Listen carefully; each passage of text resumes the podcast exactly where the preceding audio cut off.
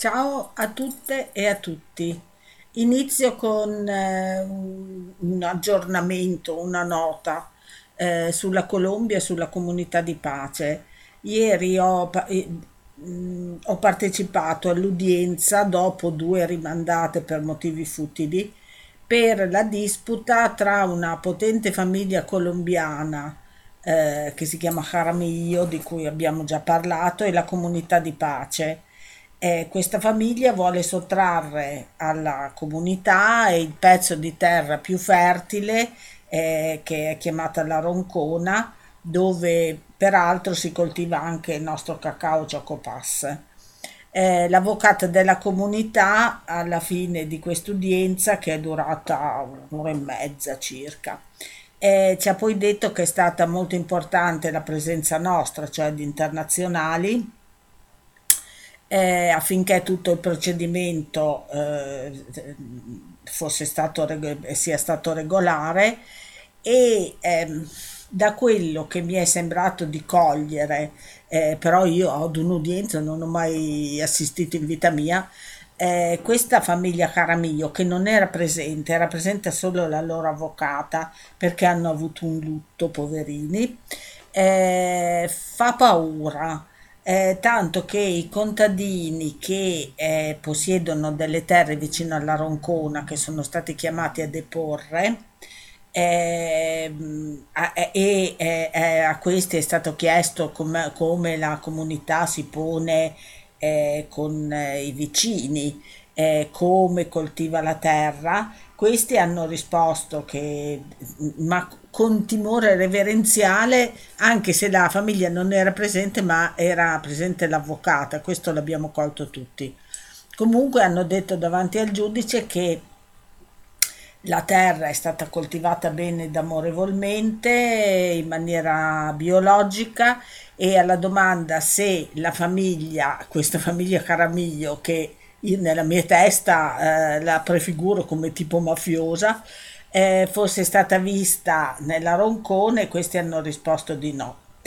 Eh, tanto per capirci, i testimoni eh, che la comunità insomma, ha, ha- scelto sono stati contadini eh, vi- loro vicini, anche se non fanno parte della comunità. Il testimone della famiglia Caramiglio, che non c'era ma sarà presente alla prossima udienza, è uno alias Samir, è un ex guerrigliero eh, che adesso fa parte della brigata 17 dell'esercito, quella che ha massacrato eh, la comunità di pace, che eh, l'ha mh, citato in giudizio per eh, i suoi report, eh, vabbè lo sapete, e eh, cioè tanto per avere un'idea di, della differenza insomma tra le due parti.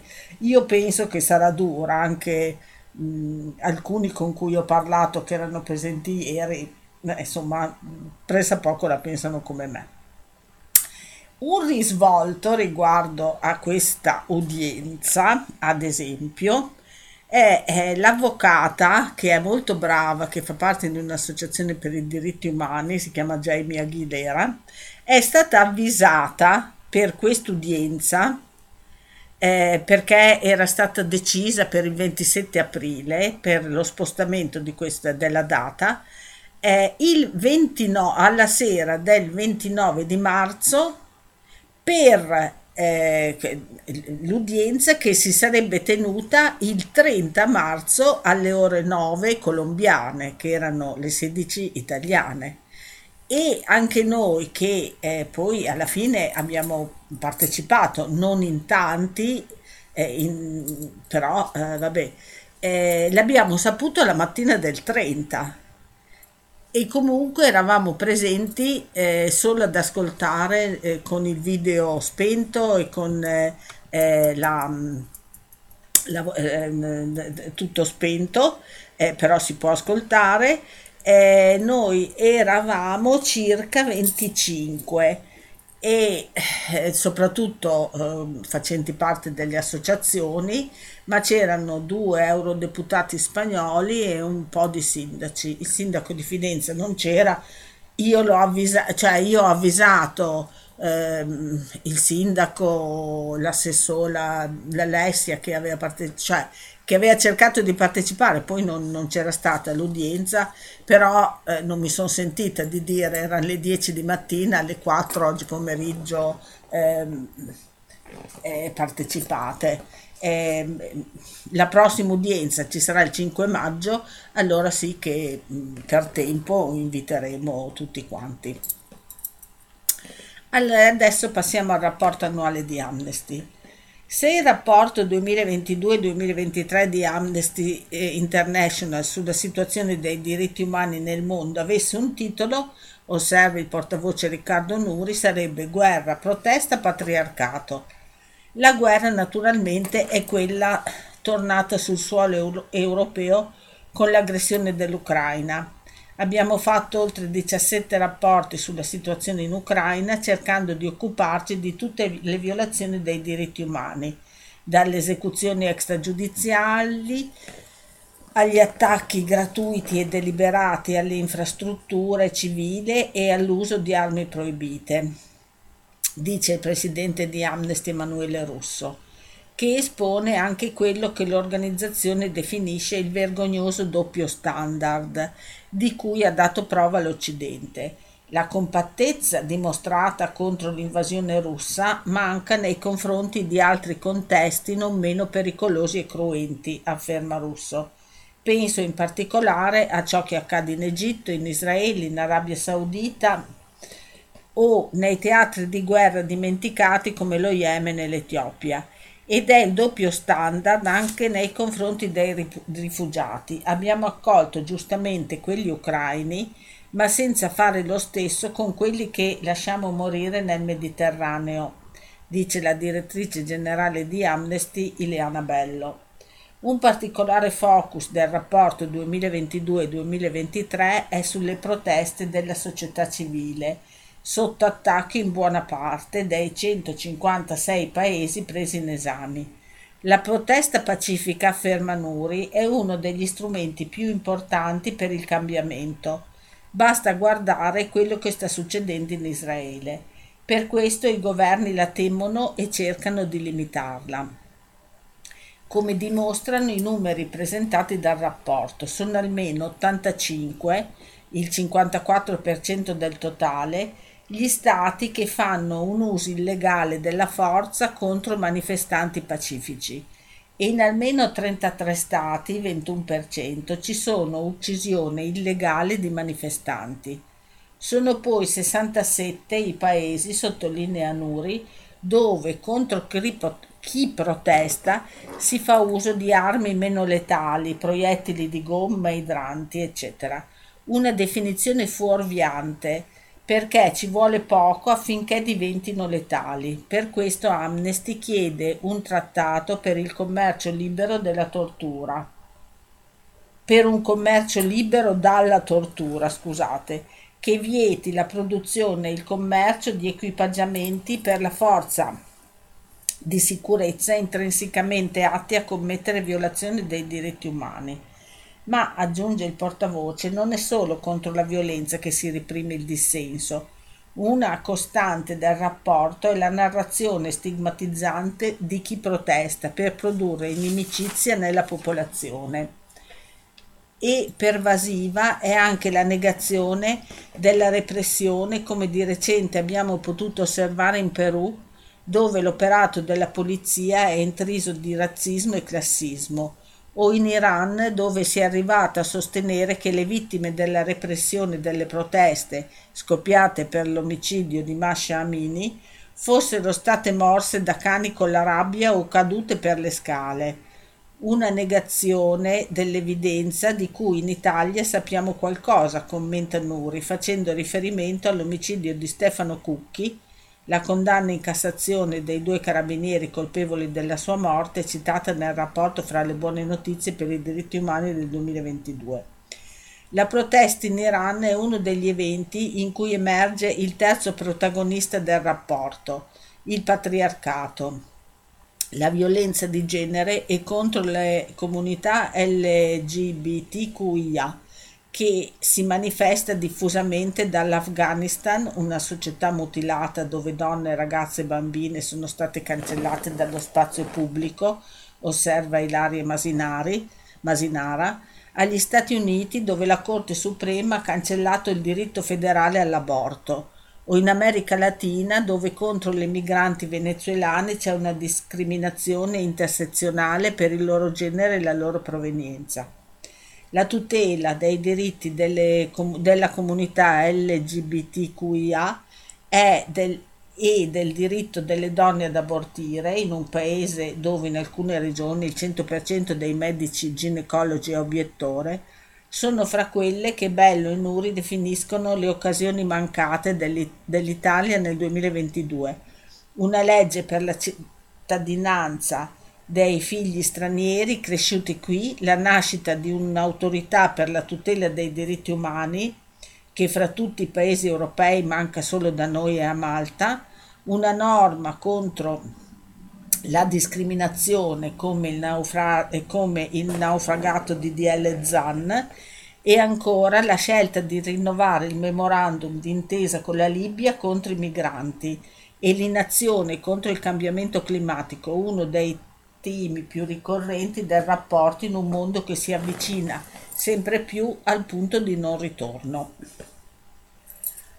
Adesso la Corte Penale Internazionale, che sapete il mandato di cattura per Putin, quanto è internazionale la Corte Penale Internazionale. La verità è che oggi all'AIA siamo di fronte a una svolta, alla possibilità di riproporre la speranza in una giustizia universale, valida, almeno in prospettiva, per tutti gli uomini, indipendentemente dalla nazionalità delle persone coinvolte. E, ehm, a sentire le reazioni del Cremlino al mandato di arresto per crimini di guerra emesso dalla Corte Penale Internazionale dell'AIA contro Vladimir Putin, torna in mente il sogno di una giustizia universale, che mai come in questo momento sembra essere in discussione. Il presidente russo è accusato della deportazione di bambini ucraini insieme con Maria Alexeyevna Lvova-Belova, commissaria per i diritti dell'infanzia. Il mandato della Corte non ha nessun significato per la Russia, dice Maria Zakharova, portavoce del Ministero degli Esteri russo. Formalmente la sua posizione è ineccepibile. Eh, Mosca non ha firmato lo Statuto di Roma e dunque sul territorio russo i giudici dell'AIA non hanno competenza. Nel caso in questione però è stata Kiev che pure non ha riconosciuto la Corte alla sua nascita ad attribuire la giurisdizione alla Corte Penale Internazionale rinunciando a quella che compete ai giudici nazionali. Ma se nel concreto un processo al presidente russo appare improbabile, il nodo più difficile da sciogliere è quello della credibilità di un'idea di giustizia universale. La critica alla Corte Penale Internazionale dei paesi che non l'hanno riconosciuta è praticamente unanima, unanime. I magistrati dell'AIA procedono in modo fazioso, senza mai mettere in discussione l'operato dell'Occidente.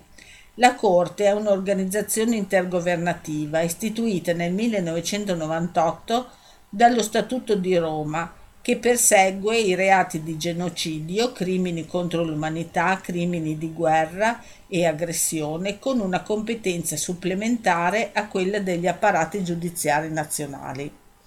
La sua legittimità legittimazione ideale si basa su una prospettiva di universalità oggi ha la possibilità di dimostrare che il suo operato è libero dai pregiudizi, affrontando in modo convincente il tema delle responsabilità occidentali, prima di tutto in Afghanistan.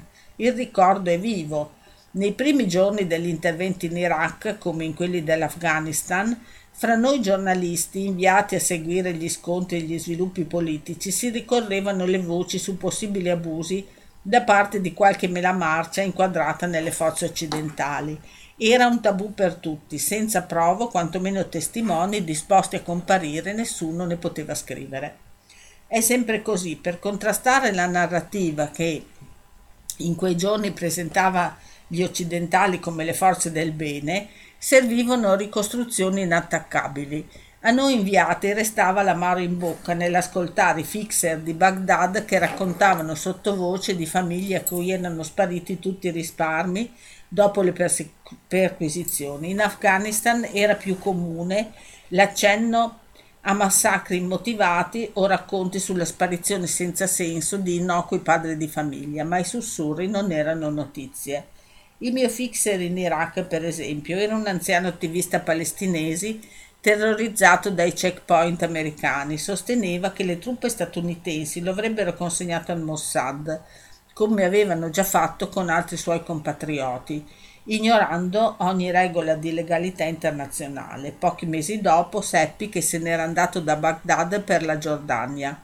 Ho dovuto aspettare anni perché le prime storie concrete di abusi venissero alla luce. Le bombe sulle feste di nozze, le torture alla base segreta di Bagram e poi quelli di Abu Ghraib, gli stupri e gli assassini di Mahmoudia, le stragi di Adita, Fallujah, Kandahar. Nei giorni scorsi ho sentito al telefono l'interprete fixer che mi accompagnava a Kabul, un ex giornalista bravissimo di assoluta fiducia. Mi ha raccontato che negli ultimi anni, sotto il regime dei talebani, molte famiglie afghane si sono fatte coraggio e hanno rivelato quelle che prima non potevano dire a voce alta. Le violenze e i soprusi, le perquisizioni diventate pestaggi o i risparmi di famiglie volatilizzati durante i controlli. nelle città fra gli afghani, afghani filogovernativi questo succedeva di rado, racconta il fixer, ma nei paesini di campagna era una pratica diffusa. È per questo che molti adesso ringraziano Dio per la giustizia dei talebani. Per chi ha seguito crisi e conflitti negli ultimi vent'anni non è una sorpresa. La storia fa emergere il meglio e il peggio di ognuno, ma la verità è che oggi all'AIA siamo di fronte ad una svolta, la possibilità di riproporre la speranza in una giustizia universale valida, almeno in prospettiva, per tutti gli uomini, indipendentemente dalle nazionalità delle persone coinvolte. Ehm, poi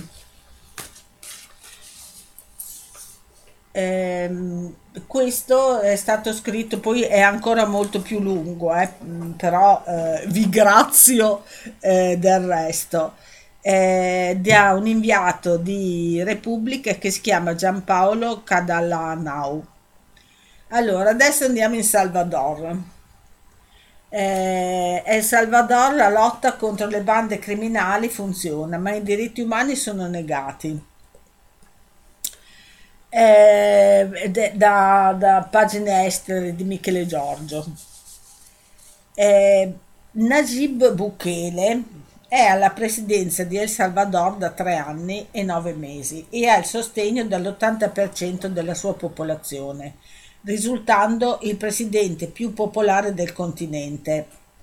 Durante questo periodo ha controllato le bande del paese e costruito il Terrorism Confinement, Center, la più grande prigione delle Americhe, secondo lo stesso presidente. La sua strategia offensiva contro i clan ha portato alla cattura di migliaia di persone e allo stesso tempo alla denuncia per violazione dei diritti umani. Bukele, figlio dell'imprenditore Armando Bukele, è stato sindaco di Nueva Cuscatlan dal 2012 al 2015 e successivamente sindaco di San Salvador dal 2015 al 2018 del partito di sinistra Fronte Nazionale di Liberazione Farabundo Martì, dal quale è stato espulso per violare i principi del partito. Dopo l'espulsione nel 2019 è diventato presidente di El Salvador con il partito di destra Gran Alianza por la Unidad Nacional. Tra i suoi punti programmatici del piano di governo, Bukele ha implementato il sistema di controllo territoriale e un regime di eccezione per demolire le bande in El Salvador, con l'obiettivo di ridurre gli omicidi e le estorsioni.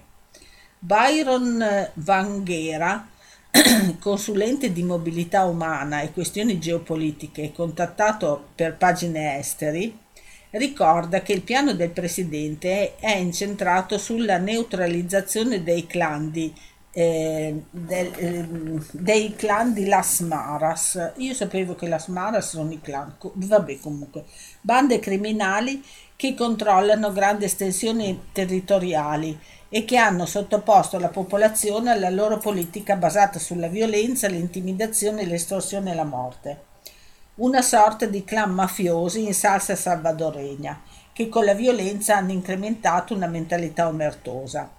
In un articolo per il Washington Post, Juan Martí de Dabuisson, giornalista salvadoregno, antropologo socioculturale, studioso del fenomeno delle bande dal 2008, ha annunciato che nel 2022 le Las Maras sarebbero giunte al termine. Dopo vent'anni di costituzione di un antistato attraverso un sistema di regole e punizioni per la popolazione salvadoregna, questa forma criminale è stata superata e alla fine rimpiazzata da una forma criminale molto più efficiente, più organizzata e con una potenza bellica superiore. la mafia di Stato al comando del presidente Najib Bukele. Secondo il giornalista, il presidente del Salvador ha imprigionato decine di migliaia di delinquenti e questo ha permesso ai salvadoregni un cambiamento importante, poter aprire attività commerciali senza subire estorsioni e passeggiare per le strade del paese senza temere atti criminali. Tuttavia nel gruppo dei detenuti ci sono anche persone innocenti, infatti nel marzo 2023 un'organizzazione di difesa dei diritti umani afferma di aver denunciato lo Stato salvadoregno davanti alla Commissione interamericana per i diritti umani per la sistematica violazione dei diritti umani di 66 persone detenute durante la sua strategia offensiva contro le bande. Da parte sua Byron Banghera spiega che la politica di Bukele comprende quattro fasi le prime due corrispondono al recupero del monopolio e all'uso della violenza, basata sul controllo e la purificazione delle forze di sicurezza, mentre il terzo e quarto corrispondono all'investimento sociale. Dato che Bukele ha la maggioranza dell'Assemblea legislativa, nel 2022 Secondo il consulente geopolitico sono stati approvati più di 6 miliardi di dollari per dare priorità all'istruzione e alla salute, due questioni che sono state abbondantemente eh, eh, abbandonate nel passato. Inoltre lo stesso Bukele ha scommesso sull'arte e sulla cultura affinché i giovani avessero un'alternativa rispetto alle pratiche violente. In questo senso si sono recuperati gli spazi pubblici che prima erano occupate mh, dalle, dalle, bande de, eh, da, che, che si chiamano Maras attraverso l'intervento forte dello Stato con l'applicazione di politiche sociali pubbliche. El Salvador era uno Stato fallito e Bukele è spesso collocato in una destra fascista, cosa che non è. Tutti i cambiamenti che si stanno facendo sono protetti dalla Costituzione e legittimati dalla democrazia, dice Banghera. Come leggete eh, Bukele ideologicamente nella dicotomia destra-sinistra? Byron Banghera spiega che Najib Bukele è nato politicamente nella sinistra tradizionale nonostante fosse figlio di uno degli uomini più ricchi del Salvador. Segue il modello di Singapore e della Cina, quest'ultima essendo il maggior collaboratore. In relazione alla gestione tecnologica e all'uso di queste, Bukele prende come esempio l'Estonia e la Finlandia. È un politico abbastanza progressista su alcune questioni e piuttosto reazionario su altre. Ad esempio, a livello americano El Salvador è uno dei paesi più conservatori. Il potere che hanno le chiese evangeliche è troppo forte, forte e questo modella il canale socioculturale del paese. El Salvador è uno degli ultimi paesi al mondo a vietare completamente l'aborto. Nel 2014 la campagna Una flor por las 17 ha chiesto di concedere la grazia a 17 donne condannate fino a 40 anni di carcere tra il 1999 e il 2011 per aver subito un'emergenza ostetrica. A due di loro è stata concessa la grazia e tre sono state rilasciate per revisioni della pena. Quelle 17 donne sono una piccola parte delle oltre 181 donne detenuti in Salvador secondo i dati raccolti dalla rivista Volcanica, Volcanicas.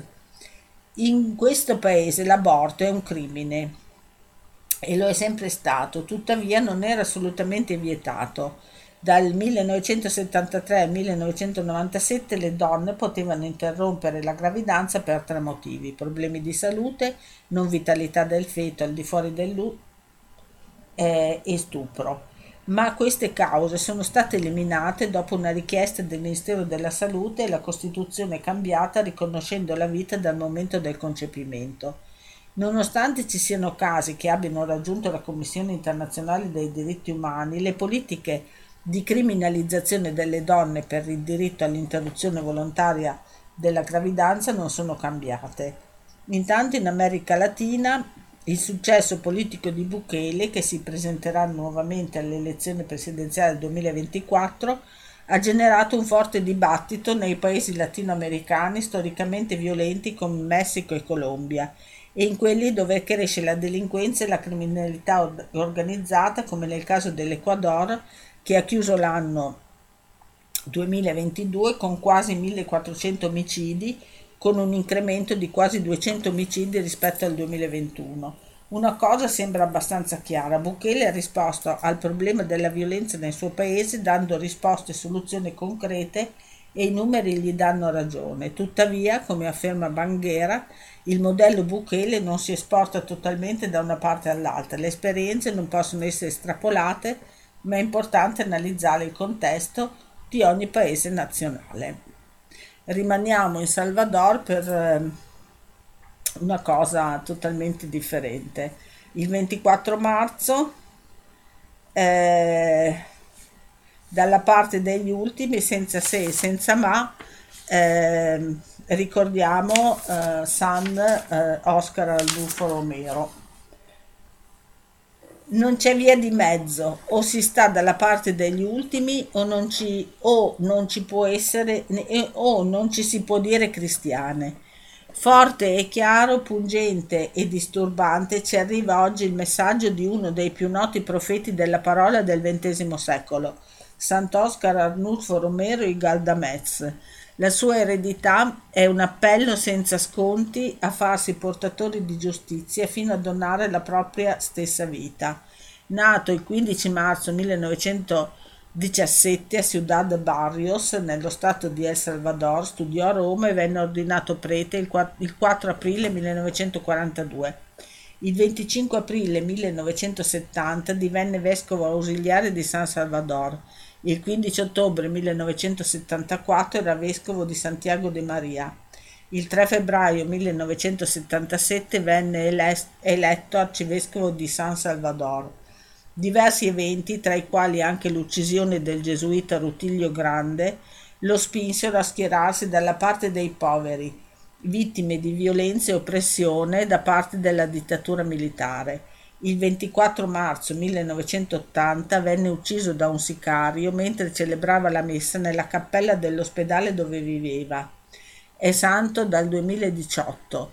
In suo onore dal 1993, nella data odierna, si tiene la giornata di preghiera e digiuno in memoria dei missionari martiri. Adesso ci spostiamo quasi agli antipodi. Guerra dimenticata Yemen, una tragedia lunga otto anni, un intero popolo alla fame.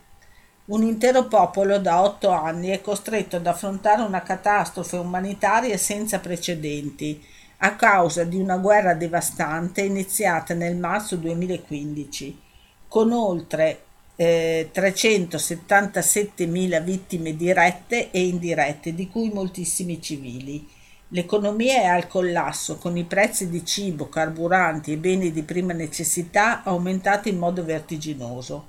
Oltre 21 milioni di persone, i due terzi della popolazione, dipendono oggi dagli aiuti umanitari per sovrav- sopravvivere. È quanto denuncia Oxfam al lavoro nel paese per soccorrere la popolazione a otto anni esatti dall'inizio del conflitto. Dopo la fine della tregua durata sei mesi, lo scorso ottobre gli eh, scontri non sono ripresi con l'intensità di prima, ma il paese è ancora lontano ma la pace, scusate, è ancora lontana e il prezzo più alto lo sta pagando la popolazione, ha detto Francesco Petrelli eh, di Oxfam Italia. In questo momento più di 17 milioni di yemeniti sono sull'orlo della carestia e tra loro il 75% sono donne e bambini, di cui 2,2 milioni sotto i 5 anni, già grave, gravemente malnutriti. L'inflazione, la mancanza di lavoro e reddito per le famiglie si è sommata alla svalutazione monetaria e all'impatto della crisi ucraina, dato che il paese importava ben il 42% di grano proprio da lì. La conseguenza è che l'incubo della fame rischia di riguardare adesso l'intero paese. L'aumento esponenziale dei prezzi di cibo, gas, i numeri del disastro e i numeri del disastro. Eh, lo Yemen è stato colpito in modo drammatico dall'aggravarsi della crisi alimentare globale. Due esempi su tutti. Dal 2015 i prezzi del grano sono aumentati quasi del 300% nelle aree sotto il controllo degli UTI e quasi del 600% nelle aree controllate dal governo riconosciuto a livello internazionale. Nello stesso periodo il prezzo del gas è aumentato circa del 600%, così molte famiglie sono state costrette a usare la plastica di scarto come combustibile per cucinare, correndo gravi rischi per la salute. La crisi dei prezzi dell'ultimo anno ha colpito un paese che già era poverissimo prima della guerra, costretto oggi ad importare il 90% dei prodotti alimentari. Stiamo assistendo a una crisi umanitaria che rischia di trasformarsi in catastrofe. Le imprese che importano cibo hanno già messo in chiaro che l'aumento globale dei costi metterà a dura prova la loro capacità di assicurare le necessarie quantità di grano in Yemen, dove il pane rappresenta l'alimento principale per la stragrande maggioranza della popolazione. Questo significa che milioni di persone rischiano di morire letteralmente di fame.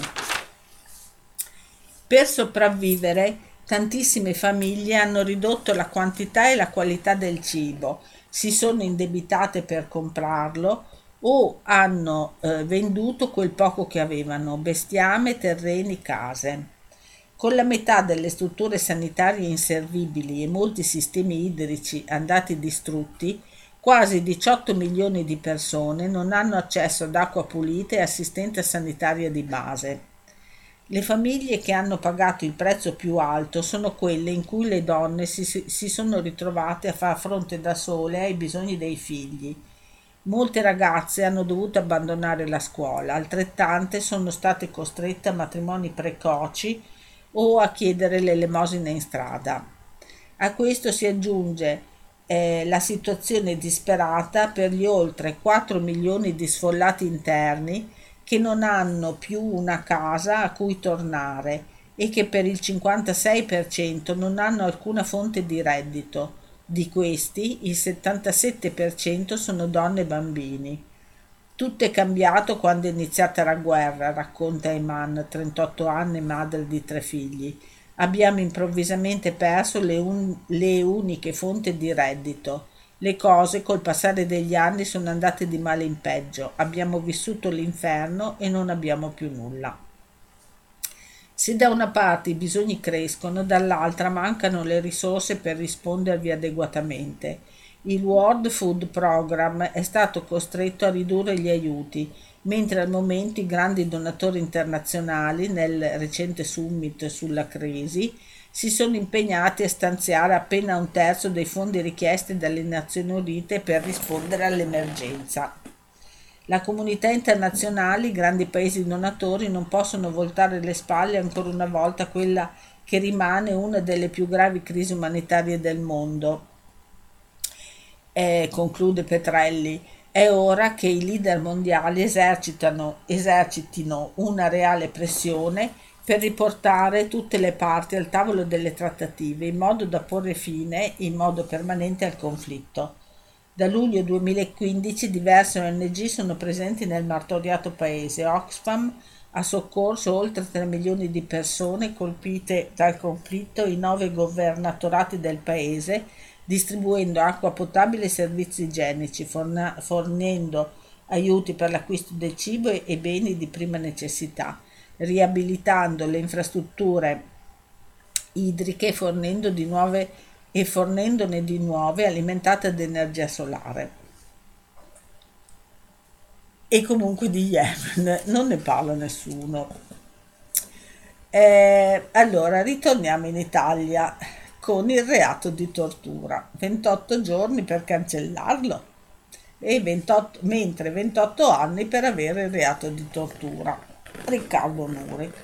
Ci sono voluti dal 1989 al 2017 28 anni per introdurre nel codice penale italiano il reato di tortura, una norma di civiltà giuridica presente negli ordinamenti di pressoché tutti gli Stati europei. Con i numeri che ha la maggioranza di governo potrebbero bastare 28 giorni per cancellarlo. La proposta di legge abrogativa c'è e non è, un, un e, e, e non è una cosa strana se persino il capogruppo di Fratelli d'Italia alla Camera dei Deputati, Tommaso Foti, è intervenuto per spiegarla. Se il suo intento era quello di rassicurare che non si vuole in effetti abolire il reato di tortura, ha ottenuto l'effetto contrario. La proposta di legge intende cancellare quella parola dal codice penale, inserendo nell'articolo 61 del codice penale relativo alle aggravanti una formula relativa alle violenze nel corso degli interrogatori. In questi giorni abbiamo di nuovo sentito dire che in fondo non c'è bisogno di un reato di tortura perché quella che viene chiamata così dalla legge del 2017 non è proprio tortura o più semplicemente perché in Italia non ci sono casi di tortura, affermazioni entra- entrambe false. Negli ultimi sei anni ci sono state varie condanne per il reato di tortura, molte indagini sono in corso per ipotesi di tortura nelle carceri. Secondo Antigone hanno interessato completamente 200 funzionari dello Stato e qua e là, come in questi paesi, come in questi giorni a Biella, vengono presi provvedimenti di sospensione nei confronti di funzionari dello Stato sospettati di tortura. A chi propone di abrogare il reato di tortura dovremmo ricordare che l'Italia è stata spinta a indurlo da ben quattro sentenze della Corte europea dei diritti umani che avevano condannato il nostro Paese per l'assenza di tale norma. Sarebbe meglio se chi propone l'abolizione del reato di tortura fosse sincero. L'obiettivo è il ritorno all'impunità come scrisse nel luglio 2018 in un tweet, poi cancellato e modificato, l'attuale presidente del Consiglio Giorgia Meloni. Il reato di tortura impedisce agli agenti di fare il proprio lavoro. Che schifo. Chi ha paura del reato di tortura? Dalla pagina di Ascanio Celestini. È notizia di queste ultime ore di una proposta di legge di Fratelli d'Italia che vuole abrogare il reato di tortura. In particolare si tratta di cancellare due articoli, eh, l'articolo 613 bis e l'articolo 613 ter. Il primo 613 bis punisce con la reclusione da 4 a 10 anni chiunque con violenze o minacce gravi, ovvero agendo con crudeltà, cagiona acute sofferenze fisiche o un verificabile trauma psichico a persone private della libertà personale. Il secondo, 613 ter, punisce l'istigazione del pubblico ufficiale a commettere tortura che nell'esercizio delle funzioni o del servizio istiga in modo concretamente idoneo altro pubblico ufficiale o altro incaricato di un pubblico servizio a commettere il delitto di tortura. Secondo Fratelli d'Italia il rischio di subire denunce e processi strumentali potrebbe disincentivare o demotivare l'azione delle forze dell'ordine, come se la normale attività delle forze del, dell'ordine considerasse in atti di tortura, consistesse scusate, in atti di to- tortura. Il reato di tortura esiste proprio per questo, cioè per frenare la violenza che troppo spesso abbiamo visto in carcere e non solo. Chi ha paura del reato di tortura legittima la tortura, dichiara Ilaria Cucchi e aggiunge che è notizia di queste ore la so- sospensione di 23 agenti nel carcere di Biella accusati dalla magistratura di Stato nei confronti di tre detenuti. È gravissima questa cosa di voler eh, cancellare il reato di tortura. Eh, vabbè, Rito- rimaniamo in Italia, da Miniti a Piantedosi, saper tacere, quelle voci dal sé infuggite, di Nello Scavo, quindi avvenire. Italia, anno 2017, Marco Minniti.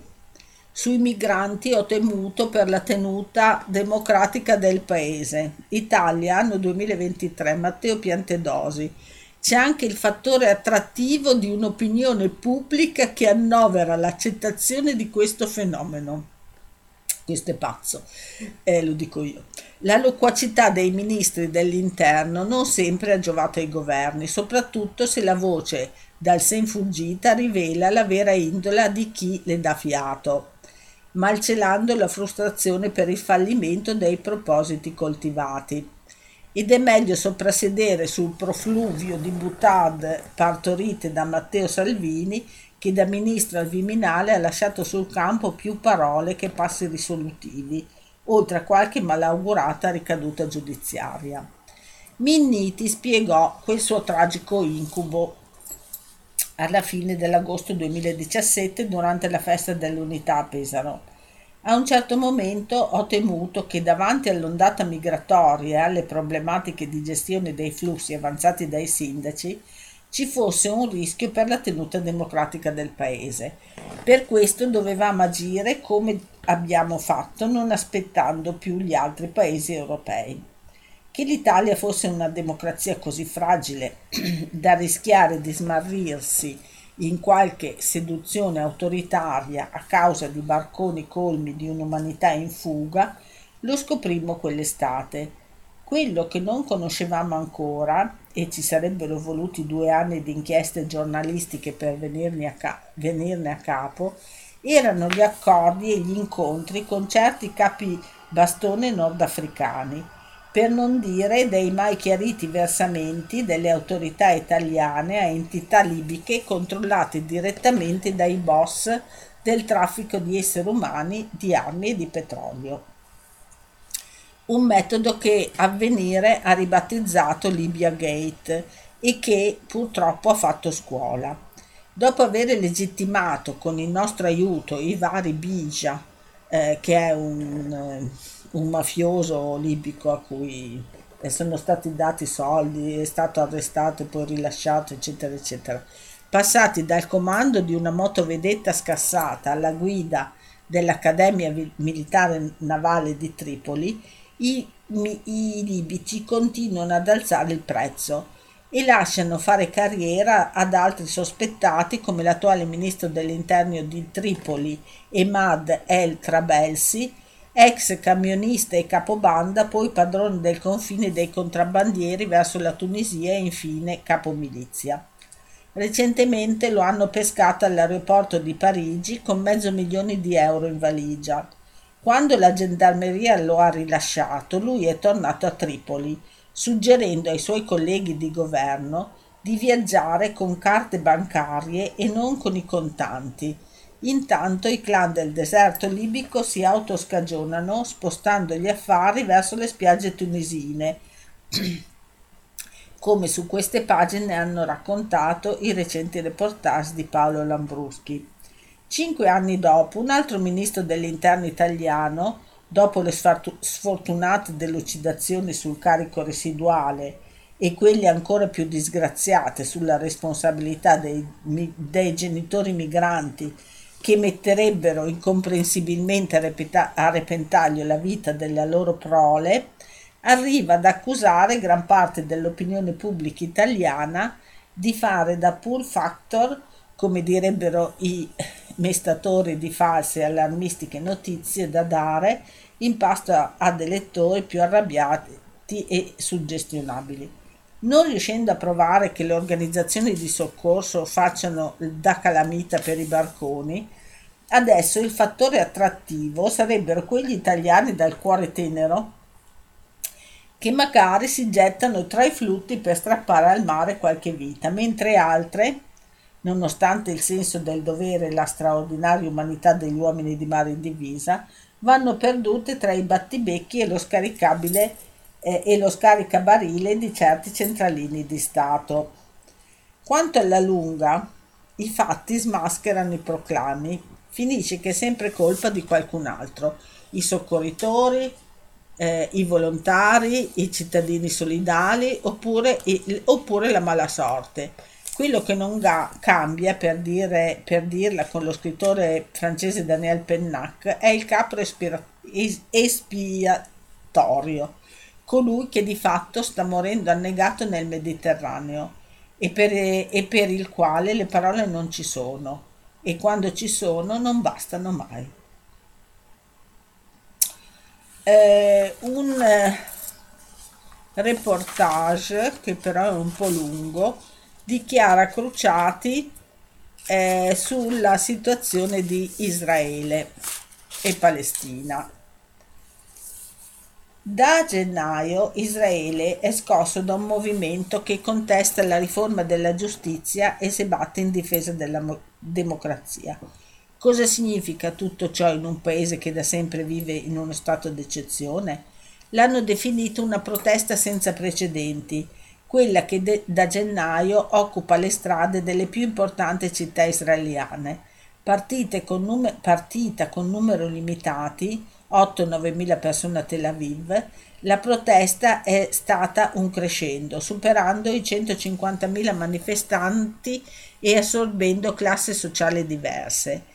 C'è chi ha provato a fare un parallelo con i movimenti delle tende, gli indignados eh, israeliani che nel 2011 si accamparono al centro della capitale contro carovita e diritti alla casa, per molti una chimera in un paese che dagli anni Ottanta ha virato con prepotenza verso un modello socio-economico spiccatamente neoliberista.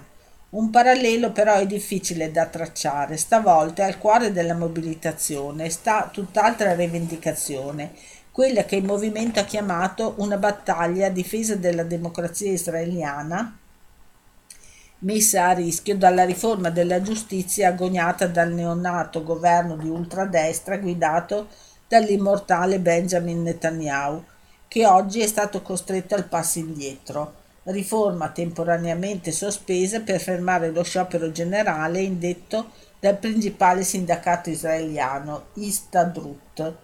Cosa accadrà nei prossimi giorni è ancora da decifrare. Il collasso della maggioranza di governo non è po- poi così improbabile.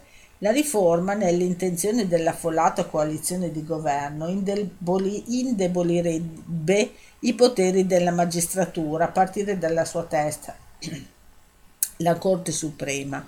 Consiste in quattro elementi, riassumono su The Nation i due giornalisti israeliani Meron Rapaport e Oren Ziv. Garantire al governo il controllo totale sulla nomina dei nuovi giudici.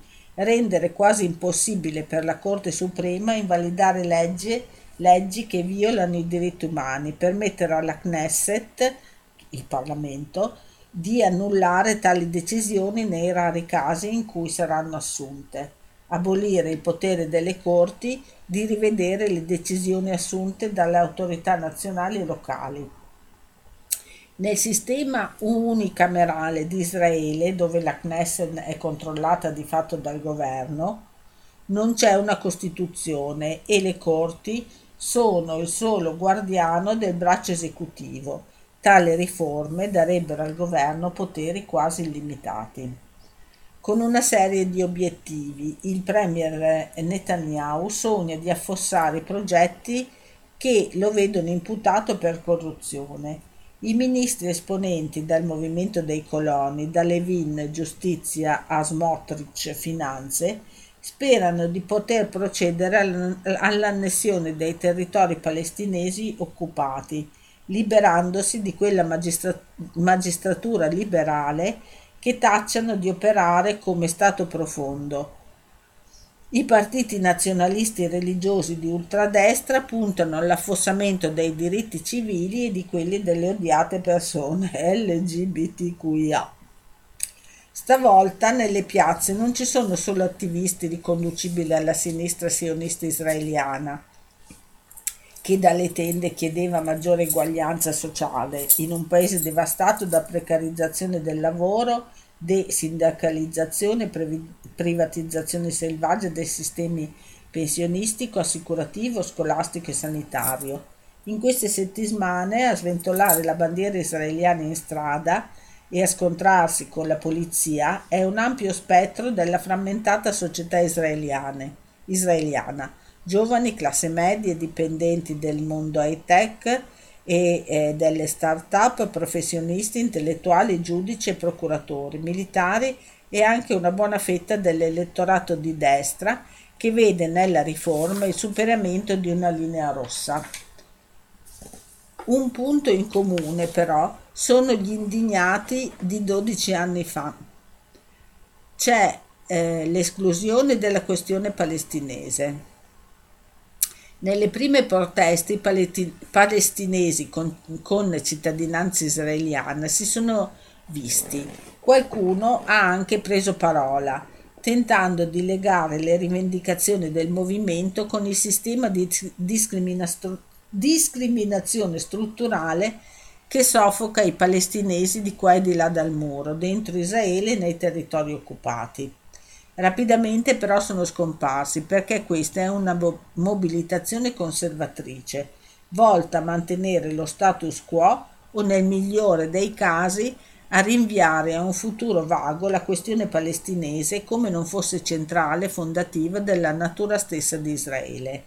Nessuno né chi sta al governo né chi lo contesta intende affrontare l'elefante nella stanza che mina le basi sia dello Stato di Israele sia dell'attuale mobilitazione, un paese che occupa e discrimina un intero popolo da 75 anni. Può essere una democrazia realizzata? È la presunta indipendenza de- e la presunta indipendenza del suo sistema giudiziario può permettergli di, rimaner- di ritenersi tale? Per comprendere l'oggi è imprescindibile tornare indietro di sette decenni alla nascita di Israele e alla Nakba pales- palestinese. La, la, catastrofe, l'espulsione forzata della Palestina storica dell'80% della popolazione pa- palestinese dell'epoca, circa un milione di persone e lo spossessamento di beni mobili e immobili assorbiti dal nuovo Stato. Questa è la Nakba. A partire dal 1948 Israele ha avuto l'ovvia e impellente necessità di normare se stesso e costruire un'impalcatura istituzionale e legislativa che dettasse il perimetro della realtà che aveva creato sul terreno. Non bastava espellere la popolazione indesiderata e sostituirla con quella voluta. Serviva farlo legalmente L'occupazione e l'esproprio delle terre palestinesi, di ciò che ci stava sopra, case, palazzi, eh, porti, strade, eccetera, e la negazione del diritto al ritorno per i rifugiati palestinesi, ottenuti con la violenza, sono stati istituzionalizzati, regolati da legge dello Stato e salvaguardati dal neonato sistema giudiziario israeliano. Dal 1948 la magistratura è stata uno degli strumenti di realizzazione e sopravvivenza sia dell'occupazione militare che del sistema di segregazione etnico-confessionale portato avanti dal potere esecutivo, quello che organizzazioni internazionali come Amnesty Human Rights Watch e israeliane come B'Tselem definiscono regime di apartheid. Negli anni successivi alla Nakba, Israele ha imbastito una rete normativa atta a legittimare lo stato d'eccezione. La legge militare applicata ai palestinesi rimasti, fino, fi, rimasti dentro i confini israeliani, con ghetti ad hoc da cui si entrava e si usciva solo con permesso dell'esercito, l'esproprio dei beni dei rifugiati all'estero e anche di coloro rimasti sul territorio il divieto per i profughi di tornare a casa, pena l'esecuzione sul posto o l'arresto, la differenza tra nazionale, nazionalità ebraica e cittadinanza israeliana, la negazione del diritto alla cittadinanza ai palestinesi residenti a Gerusalemme Est che godono di un mero permesso alla residenza revocabile in qualsiasi momento. Seguiranno altre normative, attualmente una sessantina, che in modo più o meno diretto privano i, palest- i palestinesi cittadini israeliani dei diritti riconosciuti agli ebrei israeliani nell'accesso alle proprietà immobili, a determinati impieghi, al matrimonio libero con persone provenienti da paesi considerati ostili, tra cui Cisgiordania e Gaza, e al, ricon- e al ricongiungimento familiare, all'ampliamento dei confini municipali delle, mani- delle comunità palestinesi sovraffollate, fino alla più palese discriminazione istituzionale. La legge dello Stato-nazione nel 2018 che definisce Israele patria dei soli cittadini ebrei e promuove com- comunità solo ebraica, è stata convalidata dalla Corte Suprema nel luglio 2021. Nessuna di queste normative, pur se trascinate di fronte ai più alti vertici della giustizia israeliana, è stata abrogata o contestata. In assenza di una Costituzione, Israele ha solo un insieme di leggi fondamentali, questo ricordiamocelo sempre, eh? Eh, sbandierano che è una gran democrazia, un posto dove non esiste una Costituzione. Chiuso, chiudo la parentesi le corti hanno costantemente avallato e protetto l'espansione e il cons- consolidamento della discriminazione dello Stato. I tribunali si sono arresi, se, se non addirittura hanno attivamente promosso i valori della filosofia sionista. Scrive su 972 Mag l'attivista femminista palestinese Sama Salaim in, in innumerevoli sentenze la Corte Suprema ha costantemente garantito legittimazione al calpestio dei diritti palestinesi. Molti palestinesi vedono la lotta per il destino del sistema giudiziario come una battaglia interebraica con i movimenti di opposizione che semplicemente prova a mantenere in piedi l'idea fittizia che Israele sia uno Stato ebraico e eh, democratico eh, c'è il caso eh, dei soldati disobbedienti. La risposta è in parte data dall'ampia partecipazione di membri dell'esercito israeliano alla protesta contro la riforma della giustizia. Scendono in piazza, giungono a rubare un carro armato commemorativo del 1973 per condurlo tra i manifestanti come simbolo della disobbedienza civile rifiutano di rispettare gli ordini in eh, aperta sfida a quella che ritengono una mossa capace di sgretolare le basi della democrazia del, del loro paese. Gli stessi soldati che non si sono tirati indietro di fronte a ordini di aggressione sproporzionata contro la comunità palestinesi di Gaza e Cisgiordania, fautori pratici eh, dell'assedio e l'occupazione dei territori occupati di quelli che svariati rapporti, rapporti ONU e di ONG indipendenti hanno definito crimini di guerra. Secondo esperti israeliani la ragione sta proprio qui.